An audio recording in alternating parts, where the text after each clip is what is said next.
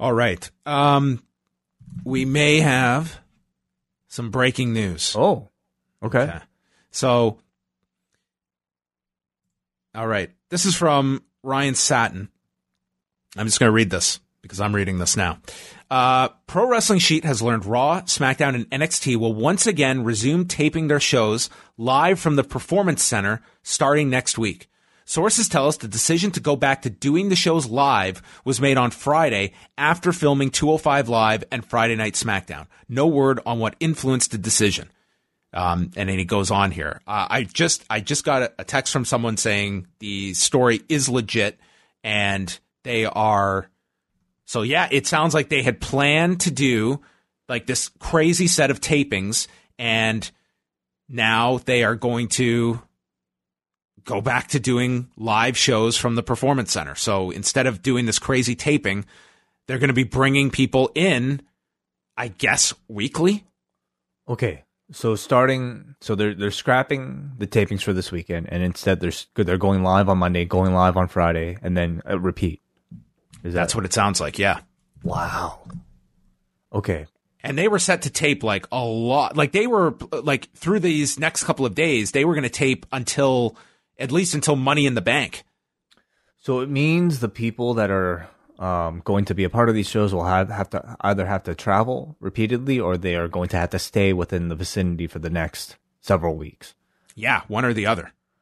That's fascinating to me. It also means that they must be pretty confident that they had some sort of, that they will be able to, you know, see this through. And I mean, yeah. I wonder why. I wonder why the last minute change. Yeah, I don't have a reason given. And yeah, apparently when they started the second taping, they stopped, and unknown what influenced this decision is all I was told. Huh. So developing story for sure. Yes, absolutely. So yeah, that just throws a major change into all of this, where, I mean, the silver lining to this crazy schedule was that all of these people involved were then going to get like a big break from all of this. That's not the case. And you would have to think, like, I'm just thinking out loud here, that is this naturally a response to the declining numbers that they are, which makes no sense to counter my own argument, because there are no spoilers that are getting out. There is no taped component that is hurting viewership here. So, I mean, that's me going against my own theory, but is it something that Vince McMahon could look at and just being live? Like, what other reason?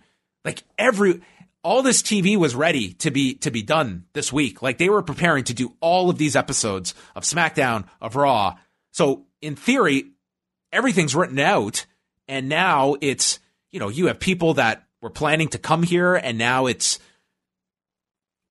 crazy, dude. It's crazy. Like, you were going to tape SmackDown today and Saturday and then go home, and now for that SmackDown talent that is there, some of them now, they have to go home and then come back next Friday. And to me, that is super risky of, like, people, like, being hopeful that you're going to be able to travel throughout this whole period. Like, this thing could get shut down at any time, and you don't have the television banked.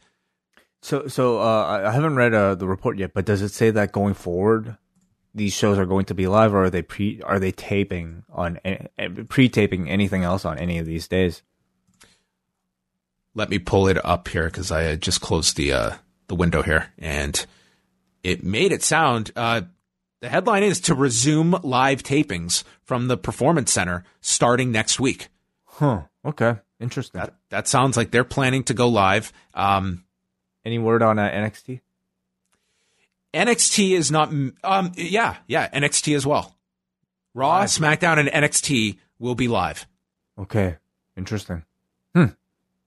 So there you go. Big news. As if they don't have too much on their plates, the Kings of Combat Sports podcast, John and Wade.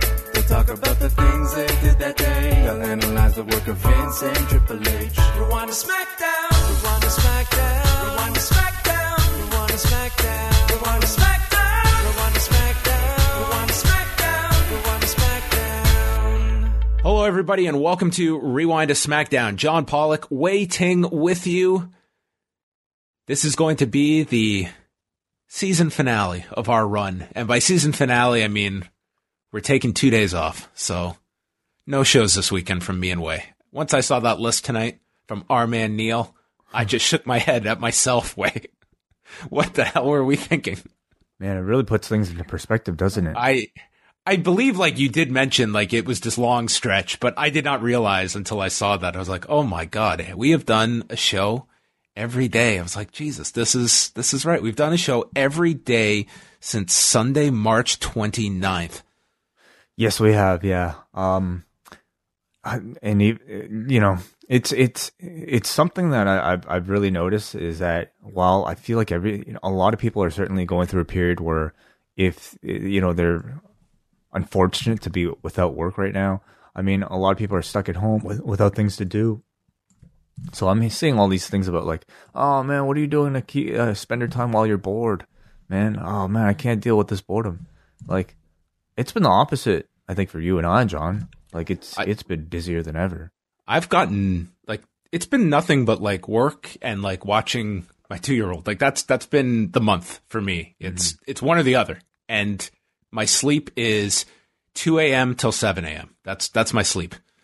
Right. Yeah. Yeah. I would give you like a proper time for my schedule, but it's just been all over the place. Like, oh, yours is like, I didn't even realize like all that you're doing, because you now, like, you do a lot of work like super late, but now you're also waking up super early as well. So I imagine your sleep has been all over the place. It's all over the place. And like when I try to sleep back at a normal time, I can't go to sleep because I'm used to like a different hour. So there's a lot of I'm just a weird science experiment right now. You haven't attempted the nap technique? Because that's one thing I've got going for me. I can lie down, I can pretty much fall asleep at any point for 15 minutes, and it is a good like a booster. No, absolutely. Yeah. Yeah. I mean, naps typically come when I sit down and I just pass out, and then you wake back up and you're good. They're not necessarily like, sometimes they're planned, but yeah. Anyway, it's interesting, but yeah, whatever. Lots of wrestling going on. Who would have thought we'd be like, you know, deep into April by now, and there's still like a regular wrestling schedule. Listen, there could be it could be the closing scene of Infinity War, and WWE would still have a show that night. So that is what I've learned from the past 3 weeks. Oh, for sure. Yeah, they're not getting snapped at all. Actually, have you seen the Revival or FTR's new shirt on Pro Wrestling Tees, where they've got the Infinity War inspired shirt where the two of them are disintegrating? I have not seen it. It's a cool looking shirt. I'll look it up right now. Maybe 2 years too late on the reference, but I think it'll still land with most people. Sounds like they're going to bring it back right now. Are they? They're reviving it. Exactly. Is that what they're going by? Well, that's what they're advertised as on Pro Wrestling Tees, and then on Twitter they're going by the names of Dax Hayward and Cash Wheeler. Dax Hayward and Cash. Okay. All right. Yeah. Dax Harwood and Cash Wheeler. Yes. Harwood and Cash Wheeler. Okay. Sure. Why not? We go Harwood. You think that'll be it? You think they'll use that one? Probably not. That wasn't going to be my first story, but we're already there. So Friday morning, WWE announced that they had come to terms with the release of Scott Dawson and Dash Wilder, formerly known as The Revival. And Ryan Satin followed up. There is no compete clause. They are free to go wherever they would like. And I guess now it's an interesting question that I would say most are still assuming that AEW is a layup, that they end up there. But is there any bit of doubt, Wei, versus a month ago where I think everyone 100% would have seen them going there? And these two, if anything, like the timing is pretty terrible here, unless it's still that's where they end up, which most probably assume they're going to be. But who knows? There's so much going on right now. Yeah. I would personally feel like this one would be a bit of a sure thing with them ending up in AEW. I just can't see them going through all this trouble turning down an offer like they have to go to Impact or even New Japan or anything like that. AEW to me feels like it's, the right destination for them. It's the right tag team division for them. It's the right style of TV for them. So, all of that makes sense. It's more so had TNT not extended AEW. AEW may have been in a really difficult spot right now. Potentially where, they're still moving forward, but I think that extension on that deal, that gives them a lot of breathing room as well throughout this, where without it, you could certainly be concerned about your long-term future and what's like TNT, who knows what they're going through right now. If such a commitment to AEW would have been in the cards for TNT, I mean, they really that was a great insurance policy that they got that deal when they did right before this whole pandemic hit. So anyway, it's that's going to affect every company is going to be affected in different ways. It's just a case of how much, and for talent that are out there on the free market, how aggressive are companies going to be, and what the offer would have been 1 or 2 months ago, is it the same amount they're offering now? And how is this going to affect the free agency market for the next year or so? Because I can see a lot of talent, I've said before, that are free agents that I think you may want that safety net of having a contract during a time like this, where if you're a free agent out there, who knows when this is going to end and you're not making any money beyond whatever online merchandise you're selling. It's got to be a very, very stressful time. Oh, no doubt. But, they are certainly in a good position, I would say, regardless of, I think, what's going on right now. I think, they are a coveted team that I'm sure AEW wants. And eventually this will all be over.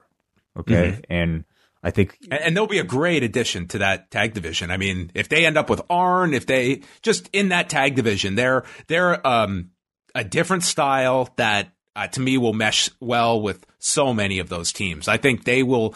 This is one where I'm very confident it's going to be one where within a few months, everyone's going to be looking at them and they'll be one of the standout tag teams. And I think you're going to look at it that they were very, very underutilized. Certainly. And let's not forget the fact that you could pair them with somebody else or even another group of people in order to elevate, a number of other people as well. The amount of dream matches that I think you could do with the Lucha Bros, the Young Bucks, or any pairing of the Elite. I think I'm quite looking forward to that. Those guys with Omega and Page, there's a great that tag division is so deep, and they will carve out a significant spot for them. That is what that tag division. I think they really do need a team like the Revival in there that. They can just work so well, like a Lucha Brothers match. There's so much I think that they will benefit from. And I think that has to be everyone's assumption of where this ends up. The only question is when, because AEW is all tape so far ahead at this point that it's not like they can show up. Well, I'll correct that. They could always start hinting stuff with them. It doesn't have to be a wrestling match that they do in the meantime, but you could start dropping hints on TV with taped content. They could do promos.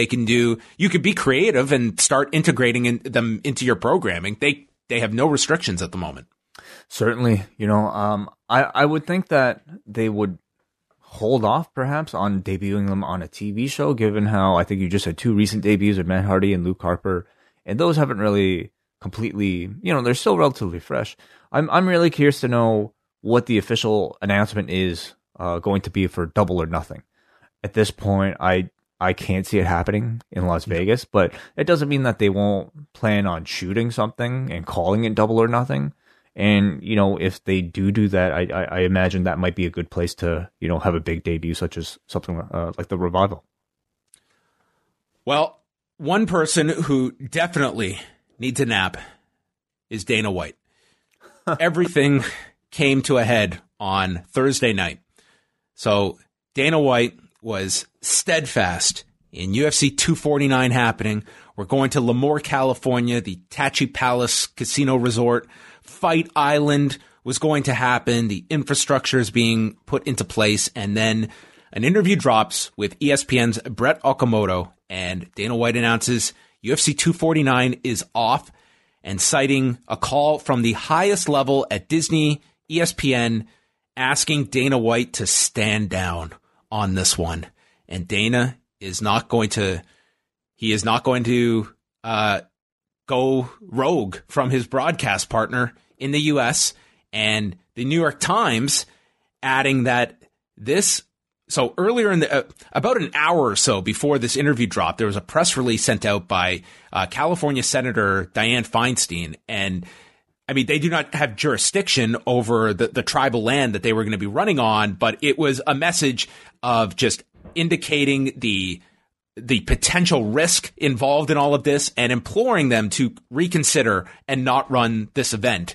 And according to the New York Times, California Governor Gavin Newsom contacted Disney, and pretty much that was the pressure placed on Disney that they ultimately had to wave the flag and tell Dana, we cannot go through with this. And thus, UFC 249 is off. All upcoming UFC events are postponed indefinitely, and Dana White, just seeing his reaction in this interview, and then even later, he did this other video post where this was a guy that it just felt like he was finally at the end of the road, but still maintaining, I said I could pull this off, and we did it.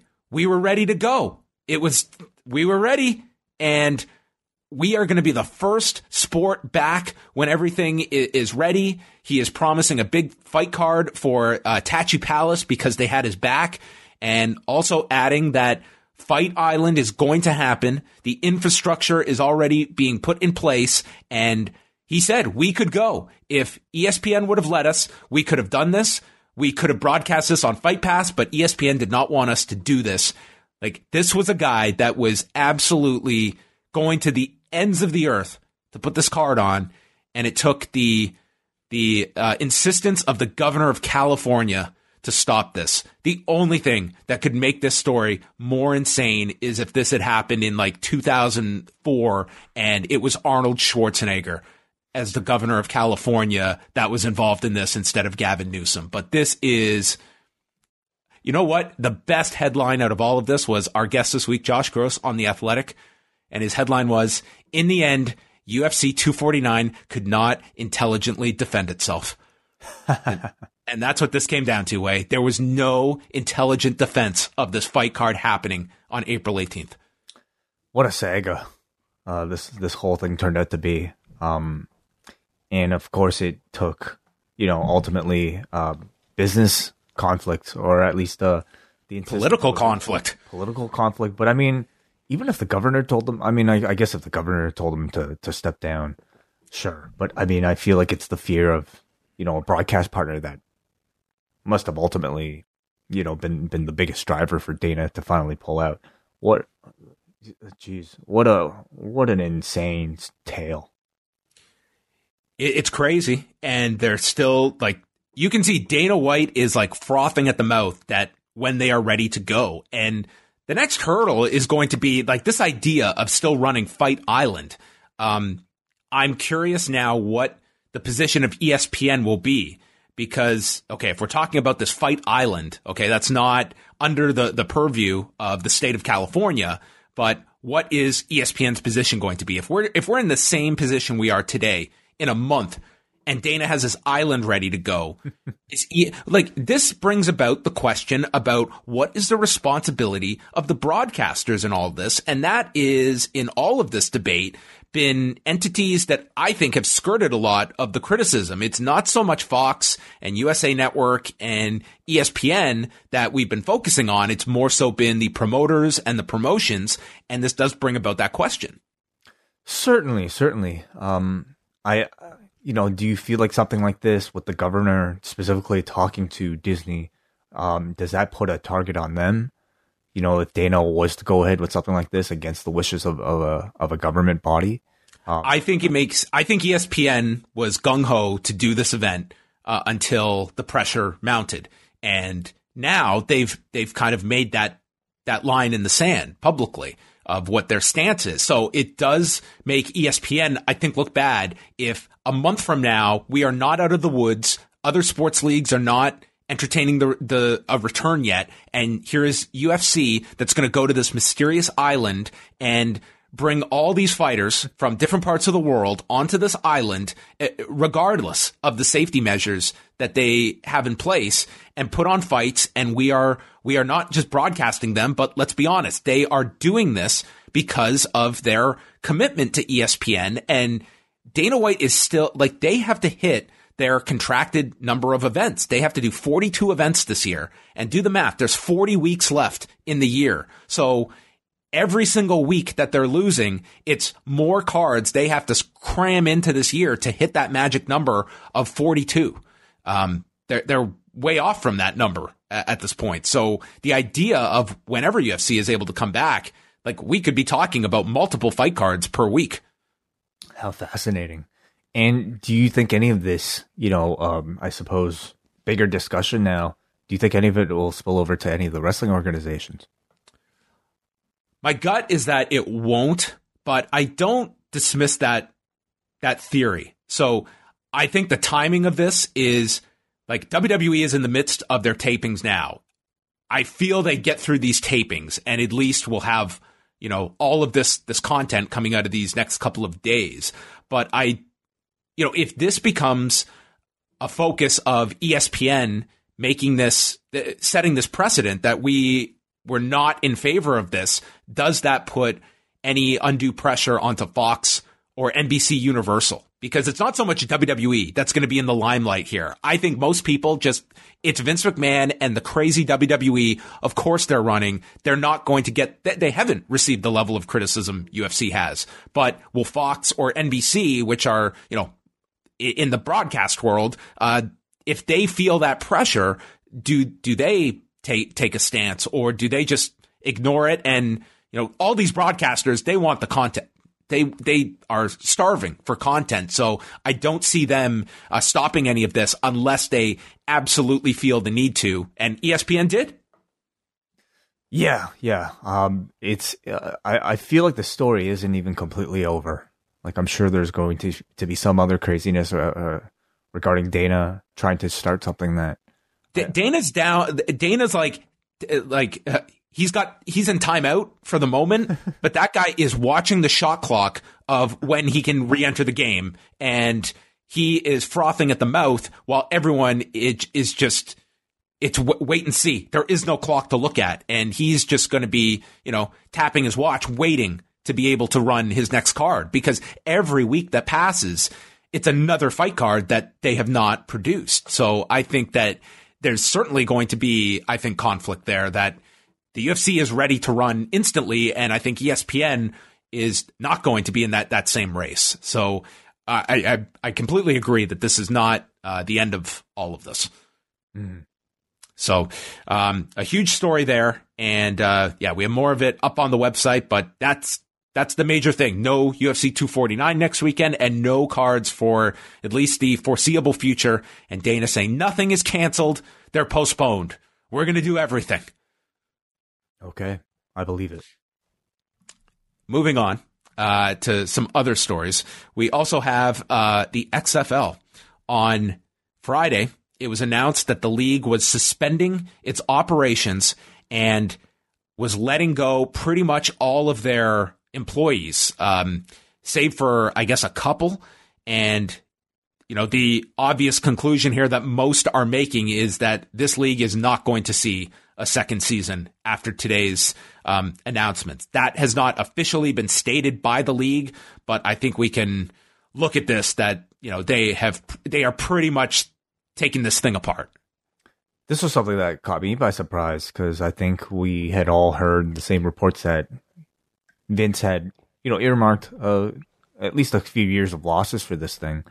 So to see this suddenly fold, I mean, I guess who really could have predicted that this particular year would have misfortunes that it did bring. But I guess it also tells you how pivotal this year was for them, in that with the absence of this year, and I suppose, you know, a lack of knowing when it'll be even safe to return, was perhaps too big of a punch to recover from.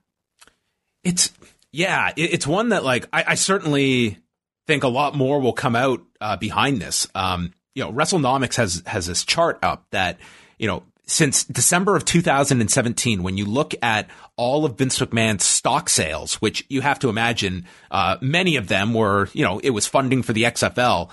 It was an approximate market value of $397 million in his stock sales. Plus that story we talked about a few weeks ago about that variable forward sale contract that was centered around 3.5 million shares of Vince McMahon's stock. So it was, you know, loading up on cash. And, you know, this wasn't the case where the XFL had these gigantic rights fees from networks that he was losing out on. I mean, they had the same idea as AEW when they started, that we're going to spend a lot, we're going to be on a network, and hopefully by the end of it, we get a great television contract out of it. AEW got their deal. XFL, they were going week to week, and they had some great platforms. They were on ABC, they were on Fox, they were on ESPN. But in the end, you know, when this all happened, it made no sense to continue the league, because every week they're running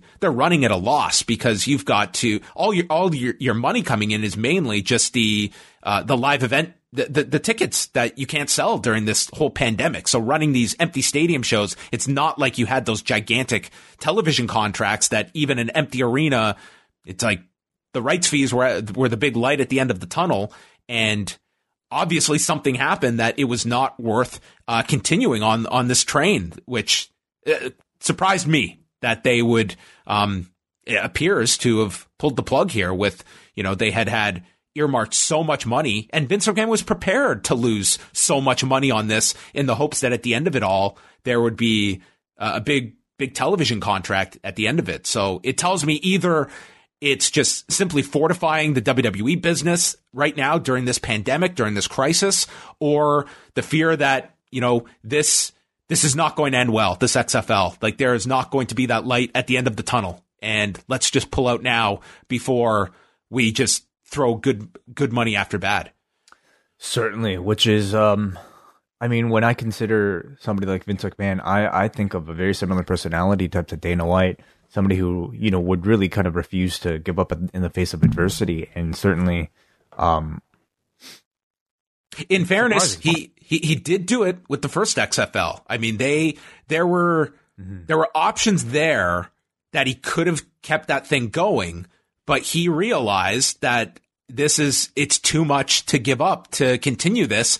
And he ended up just, you know, throwing the keys on the table and walking away from it. And it was a costly, like, they lost a ton of money, but had they run a second season, they would have lost that much more. So, I mean, yeah, who's to say? Like, certainly the numbers were not painting an upward trend based on, like, they got 5 weeks of play in, and that fifth week, you know, the numbers were decreasing. Would they have continued to decrease? We'll never know. But yeah, it was, you know, just given this was hardly just this spur of the moment idea either. Like, they, for whatever you want to say about the XFL, this time around, they put a ton of due diligence into this. They hired a lot of smart people, and they presented this completely different. Like, this was not some just wild idea. It was an idea that it really could have worked out, where television contracts are at such a premium. Was it a risk worth taking? I can't say it was a absolutely insane risk. There was obviously lots of risk involved, but you look at this and it could have worked out. Seems like they fixed a lot of the, you know, major criticisms of, I think, the last XFL too, and namely, like, the tackiness of its associations with, I don't know, sports entertainment. And it felt like it, for the most part, it seemed like it was pretty well reviewed. But, oh God, like, who could have really predicted these circumstances? I suppose it's like, you know, we talk so much about perhaps wrestling promotions folding because of everything that's occurring right now. I guess I never really thought that the XFL would fold before any major announcement of a wrestling promotion folding. Yeah, I mean, you know, it was probably just, you know, the idea you know, making payroll and continuing all of that, and, you know, knowing this season's a write-off and how much were we going to sink in this thing to just get to a second season next spring? I mean, maybe the numbers just stop making sense at that point. So, and, you know, maybe needing to take your resources and allocate them elsewhere, where, I mean, we look at WWE and, like, overall, like, their business shouldn't be greatly harmed as long as those television contracts are in place. And yes, we're not getting live event revenue, and certainly WrestleMania was a hit, but nonetheless, like, they're still, like, this is still going to be a very successful company because of those television deals. That, I mean, there's no sign that there's any threat to those. Mm-hmm. Yeah, I mean, they could stop doing TV, but again, you know, we don't know what the contracts state. If they were forced to stop doing television, are those deals in jeopardy at all? Right. Yeah. So anyway, a huge story with the XFL today, and the last one is just going back to the ratings. We briefly touched on them on the Cafe Hangout, and we had a narrow margin of difference between the average viewership, where NXT was listed at 693,000 viewers and AEW with 692,000 viewers. So NXT slightly ahead in viewers, but it was AEW ahead in the 18 to 49 demo by a margin of 0.26 to 0.19. Now today, Dave Meltzer had the viewership difference was actually even closer. It actually turned out to be 629,900, and AEW was at 629,500. Okay, a few hundred people. So it was actually a difference of 400 people.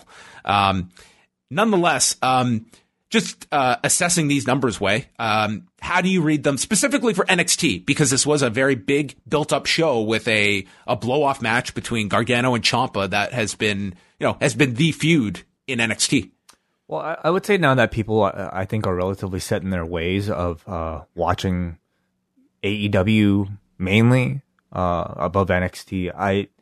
I think something like this is to be expected. I think this far into the game, it's going to be that much more difficult for NXT to try to completely overtake what AEW is doing. And so I think these numbers are respectable and, you know, not necessarily something to be disappointed at. And I wouldn't even really say something to celebrate either. But you had two big matches that you're promoting, and you managed to, you know, you would assume, either bring a lot of new viewers, or maybe even take some of AEW's viewers. But I mean, seeing the AEW number compared to what it was last week, do you think that the extra viewers watching NXT were the 400 people? What I mean is, like, you know, the people that aren't typically watching NXT that might have been watching this particular week, are they coming from AEW's audience, or are they a completely separate audience? I would imagine it was AEW audience, I would say, tuning in. Like, this would have been the week. Like, honestly, if I was sitting down on Wednesday, I think I would have been watching NXT over AEW this week. Yeah. Like, just because it was the more pressing show. Mm-hmm. So we'll see. I think actually the numbers I just read there, I think there was a mistake on the number. It was not 629. It was 692. 693. Anyway, yeah. So next week, I guess we'll look at and see, like, is this the range to expect? And if NXT, if this was a up week for them because of interest wise, are they kind of back under 600,000 next week? And is this kind of the range we're looking at with these Wednesday night shows? I think that we're going to see, with WrestleMania now out of the focus, I think that we're going to see across the board, I think you're going to see a big hit on these numbers as people are just, I think a lot of them, it's just going to be kind of a bit of a tune out until the shows return to normal. Could be. Yeah. Yeah. I mean, you know, say what you want to think about this year's WrestleMania. At least, you know, I personally feel like there's a bit more of wrestling is a bit more in conversation you know, when you have a big event coming up. I think the key right now for both companies, AEW and NXT, are to continue to create big events or big matches that they can use to promote weeks in advance. So I'm looking at this week's schedule, and, you know, I think at the top of a lot of people's minds is the Jon Moxley versus Jake Hager match, which they did a great job of promoting. Whereas NXT, coming off of this particular episode of TakeOver, doesn't really have anything. So I think, you know, my personal interest, I kind of know what I'll be watching if I had the choice this Wednesday. All right. All of your news can be found up at postwrestling.com. And this is going to wrap up the free portion of Rewind to SmackDown. But if you want to hear the rest of the show, you can go to postwrestlingcafe.com. We're going to have an entire review of SmackDown and a review of the Brawl for All from this week's Dark Side of the Ring. So go check that out, postwrestlingcafe.com.